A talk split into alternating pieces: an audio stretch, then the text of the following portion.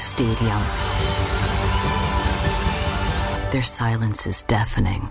136 Israelis are still being held hostage by Hamas. Bring them home.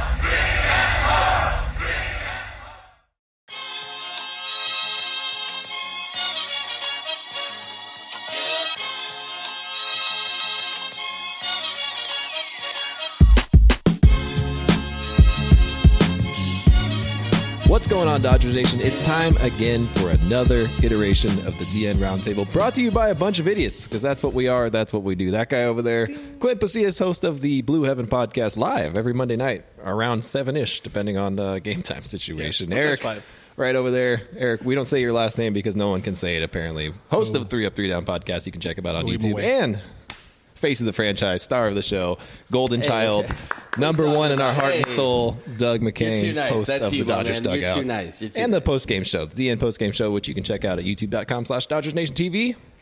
And uh, Doug is really good at it. You have a lot of fun doing it, don't you, Doug? It's good times, good times. Thankfully, we won a lot, so haven't had too many meltdowns this year. The sky hasn't fallen Ah. too many times, but you know, get a little angry, get a little hostile, but it's always good times. My favorite ones are when things Yeah. go real bad and Doug has to ha- Doug has to deal with the heat from from Dave Roberts somehow. It It's- is, the yeah. blame gets put on you a lot, and I respect that. Guys, let's jump right into it because the Dodgers are very good right now, even when they're not very good right now. But things are happening. A lot of people going on the injured list. A lot of people moving around. One guy. A lot of fun to be at the stadium for this one this week because it seemed like no one knew what was happening with David Price, including David Price himself. When asked Oh. if he was going to be activated, when asked if he was going to pitch, and he's like, "I've been ready. I've been with the team. I've been here." So ask ask Dave Roberts, ask Andrew Friedman, which is never a great answer if you're a player in terms of relationships. With that being said, there was a report about him possibly being moved. There was a report about the Dodgers interested in giving him a chance to start elsewhere. That generally doesn't mean we love you and appreciate you. That generally means like you want something we don't have you to offer to you. Let's get you in the right place. So with that being said, what's the move for DP? You trade him, you keep him in the bullpen, you keep him on the COVID list because apparently that's just what they do these days. He was activated, still didn't pitch last night. I imagine or uh, Tuesday answer. night. I am- answer in instead. that's a much better option. I imagine he pitches at some point uh, Wednesday afternoon. What is the move with him? Where do we go from here? Doug, I'm going to let you lead us off on this one. So I would say David Price is like my gym membership. It probably should be used more, right? I mean, when you look at this season, a 193 ERA hasn't been terrible. They have to see if they can get him to be serviceable. And when you look at those injuries starting to pile up, Canley's out. You're starting to see Blake Treinen was already out. Kershaw's injury, and also the fact that if you move David Price, you're not going to get very much for him. You might get a used pair of rollerblades and a five dollar Subway gift card, something like that. Maybe you get a little financial relief and some low level prospects. But I think at this point, when you consider the depth issues last season, I would hold on to David Price to see if he can be serviceable. I really would. That, that's where I'm at, assuming you're leading to me next because I read the script. This is a team that needs some length. They need some starting pitching help because, and we talked about it on Monday, Walker Buehler and Julio Urias got ran into the ground last season. Sure, they were great for most of the season, but they got ran into the ground last season out of necessity, and then all of a sudden, you go to the postseason. They were worn out, and the Dodgers did not make it to the World Series. If you're able to get a string of 10 starts out of David Price, four ERA, whatever. He doesn't need to be an ace, but he's a dude who has done it. You need help in the rotation. Uh, even if he's a six starter, if he's a piggyback guy, if he's an opener or whatever, you need something to make sure people like Kershaw don't hurt themselves going every fifth day or needing to pitch 30 games. And the same with Walker and Julio. If they're pitching 30 starts, that should be fine. Don't get them too much more. Worry about October, and he helps. David Price helps with that. I'm reading this as writing on the walls with everything that's happening that he is going to be moved at some point by summertime. So with that being said, Eric, I'm going to put you on the hot seat a little bit. Say, for instance, we happen to trade David Price to a team that needs a starting pitcher where he can actually go and start games. Do we get anything? Are we able to get rid of any of his contract? Or are we just eating it and taking whatever we can get? I mean, I think you're eating it. I mean, they're only paying 16 mil of the 32. The Boston Red Sox have been kind enough to keep up the other half of that. So I don't think to get much back. I mean, you're going to get some low level prospects uh, that we're all going to get overly excited about, and then we're going to realize that they've been in single A for the last five years. So I, I don't think you're going to get a ton with David Price, but it's a little frightening. There seems to be some division between the organization and DP just because this organization seems to always be in lockstep with all their players, including veterans that have pretty distinguished careers like David Price. It's pretty surprising to hear any sort of like negative feedback from a player directly to a management system like that, especially with the Dodgers. We don't often hear it. They're pretty good at keeping it under wraps, keeping relationships tight, not really letting anything out. But here we are. From the bottom of the basement all the way back up to the top, we got Freddie Freeman tearing the cover off the ball, posting a 160 WRC plus, leads the team in F war. Uh, I mean, dude's making $27 million a year, which is a lot of cash, a lot of money. Still but a now, bargain. Still now a looking at this contract, uh, you know, f- almost 50 games into the season, now looking at this contract, can you make the argument that the dude is underpaid? Because you're looking at what he can do, the star power that he has, the ability to drive the ball the opposite field, play plus defense, everything that he does says that he's underpaid. Eric, do you think that he should be making more money? I absolutely do not. I think Freddie Freeman is being paid exactly what he's worth, and I think if you want to make the argument that the 27 mil in that final year of the contract probably is not going to be worth it, you have an argument there. But the fact is, you, he's accurately paid. It's a free market system. I believe in America. And look, the fact that he's so this is kind of a weird stat that I found. So of the top four highest paid first basemen, three of them are in the top three for first base at WRC plus. That's Eric Hosmer, Goldschmidt, and Freeman. So he's being paid exactly what, what he should be paid. And look, Matt Olson's doing well as replacement of the Braves, but one thing to point out, last night's game, Tuesday night's game, excuse me, was the exact evidence of why you paid Freddie Freeman. He had three doubles. He went first to third. He went first to third on a single, and then he makes an incredible stretching play to get that double play. That's everything you need to know about why they paid for this guy. In Friedman we trust. This is the exact amount of value that he has, and that's exactly what we're paying him, and that's why Friedman's the best executive in baseball. That contract compared, not compared, added in with Mookie's contract, and you have the best one-two punch in baseball for the next five to six years, maybe depending on how things go. With that, Doug, I want to sh- kind of shift the question to you a little bit. How much does that contract a positive for the entire stretch of it? How long does this last? How long is the honeymoon phase with us and Freddie Freeman? Does it last all the way till the end of it, till he's done, till he's done with the Dodgers? Well, you look at his deal and you consider the fact $27 million a year, signed that $162 million contract. But what were the Dodgers doing before they signed Freddie Freeman? They were trying to bring back Corey Seager. What did Seager sign for? 33 million. Look at Justin Turner. They're paying a 37 year old Justin Turner $17 million this year, and he's going to be 37 at the end of his contract. So to me, he's a player who poses, he's durable. You mentioned a word I want to touch on star power. He puts butts in the seats, he sells jerseys. You talk about the revenue that this franchise makes. They print money, and he leads the league in X chance. The Freddie, Freddie. Every time he steps to the plate, it is a moment. It's a thing at Dodger Stadium, and to me, It's a thing at other ballparks too. It just is. to throw that in. Oh yeah, there. 162 home games per year. But I think you look at he is, leads the league in doubles, tied with Matt Olson with 14, a 913 OPS. He has been as advertised. When you look at that 27 million dollar contract, you're paying for the next three to four years when you're having him on, in a core with Mookie Betts and trying to squeeze one or two World Series titles out of that. To me, I almost think like the Dodgers bought him in a baseball recession, coming off of COVID, coming off the lockout. It almost feels like someone who bought a 30 million dollar mansion in Beverly Hills that's now worth like 52 million dollars. I think it's great value. I think Fleeceman when Fleeceman once again with Andrew Free with uh, this Freddie Freeman signing, I think so far so good. I love the splits he did yesterday. I give him a 10 on that. To me, it's a no brainer. A great deal for the Dodgers. I think my favorite thing from that was the Fox thing, where it's like the animal wakes up and big stretch. Yeah, That's oh favorite my God, I love that. Really good. Freddie Freeman has proven time and time again to be a ball player. He's a guy that you want up there at the top of your lineup. He's a guy that you want leading your team. I'm going to give him a probably two out of ten for his pregame dress because dude looks like a, a little nerdy out there. But you know what? I respect it. Hiding from the sun, keeping himself safe. He always wears the Hunter Green Under Armour The Rock shirt. Yep. I see every time the sweat. He wears the same exact thing after every mm-hmm. game. He sneaks back there. You know, I say what's up, Freddie, but he doesn't look back or anything like that. what do you think? What do you think he eats before the game? Man, he looks pretty healthy. He looks pretty svelte, man. I mean, I think, but he also looks like maybe like some big turkey legs and just digests He's, everything. He's a chicken boy. Yeah. he's got to be a chicken boy. He just likes chicken. Everybody likes chicken. It's More nice. importantly, the best teeth in all of baseball. yeah, Those are some big old chompers. he has Those Jim Carrey's chompers teeth just- from the mask, man. Yeah, They I want to see same that guy just mow down a bag of baby carrots. Yeah. I think he I could have just crush I it. have a thought on the Freddie thing. You didn't think it was going to happen. I said it all off season that Freddie was going to happen, and then a lot of it is just hope. And then it happened, and somehow the Dodgers lose Corey Seager.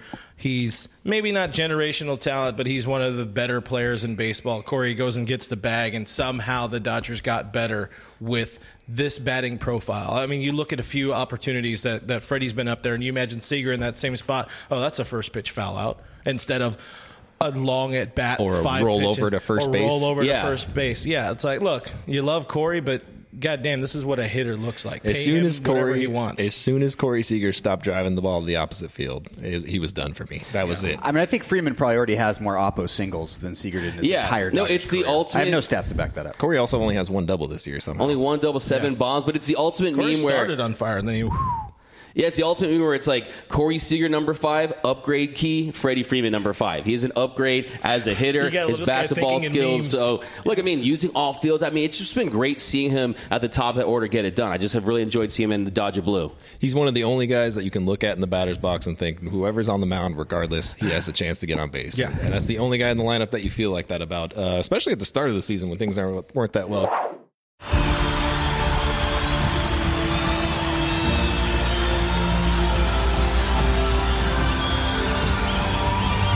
In a roaring stadium,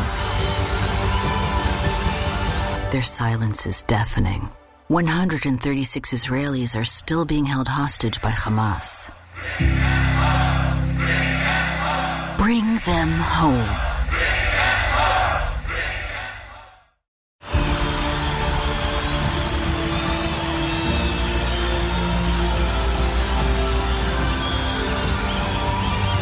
In a roaring stadium, their silence is deafening. 136 Israelis are still being held hostage by Hamas. Bring them home. Guys, we're almost 50 games into the season now. Going back to an argument that me and Eric had, the Padres and the Giants, we both knew were going to be the two teams that were breathing down the Dodgers next. Obviously, I went with the Giants as the team that was going to keep up, that was going to give us the hardest time again. They're still pretty close. I believe they're only two games back as of this pod, as of this show release recording.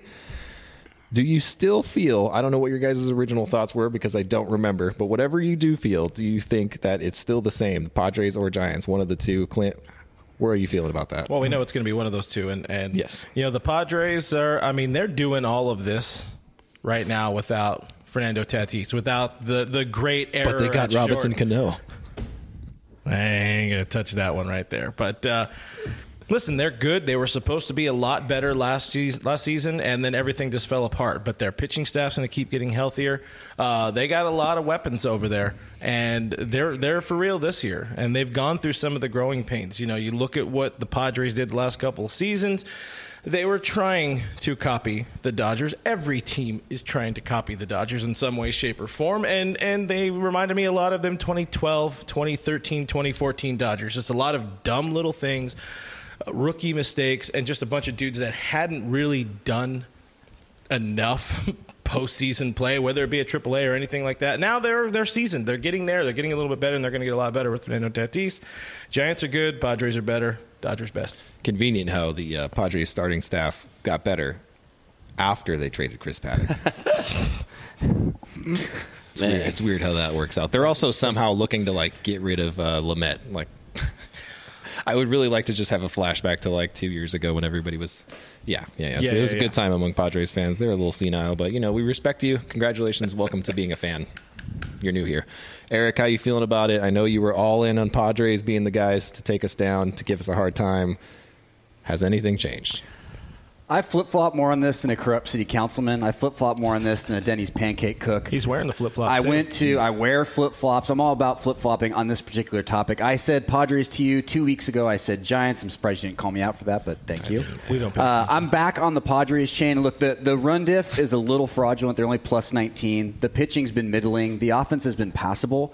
Um, but the big the big thing and the reason I was on the Padres is because Jayce Tingler was far from an ace manager. I mean, that guy was an absolute rookie. I will never forget him getting tossed in game one of that Dodgers Padres series. Like, dude, you have a young rookie team that needs you right now in the playoffs. They need your leadership, and you got tossed. So bringing in Bob Melvin is really my biggest selling point. And as to Clint's point, they're missing their best player. I know Machado's playing at an MVP level, but when they get Tatis back, and now they have MacKenzie Gore, their top pitching prospect, who a lot of people are really excited about, he's pitched really well.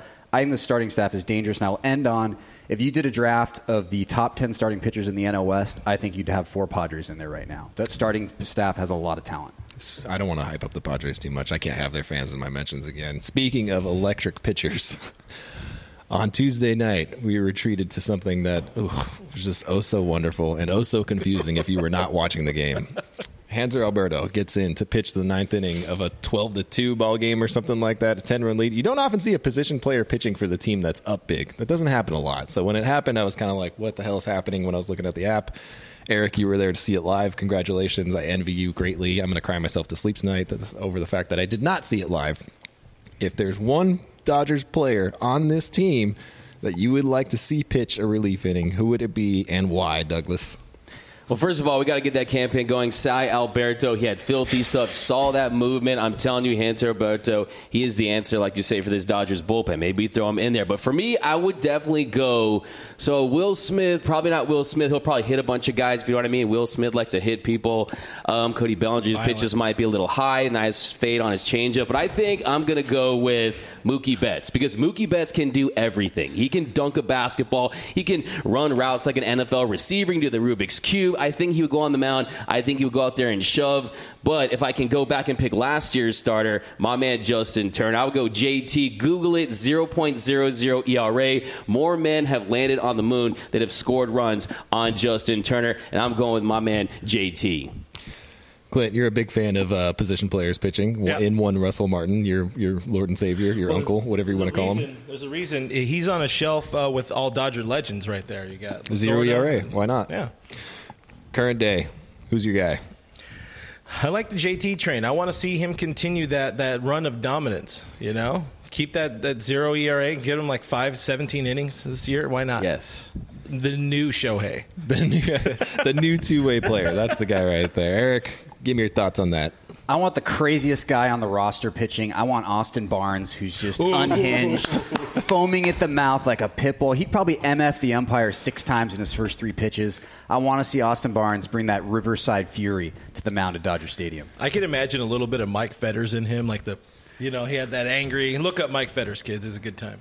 You're old. I like that pick. I, I like said you're pick. old. Thank you. It's a good pick. Riverside stand up. I, re- I respect it. Uh, personally, I know you said that his changeup would you know fade a little bit, but I really would like to see Cody Bellinger out there on the mound just for the pure confusion Cody of like him being like, "How did I get here? Am I supposed to be standing here? Do I stand on this white thing?"